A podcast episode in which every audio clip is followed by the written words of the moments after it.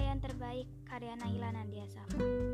Di balik perjuangan nilai yang bagus, ada otak yang bekerja terus, ada hati yang menerima, dan perasaan yang meragukan. Aku ingin mendapatkan nilai terbaik agar orang tuaku bangga, agar guruku bahagia. Meski begitu, perjuangan akan berat. Cita harus kupegang erat-erat. Pada akhirnya aku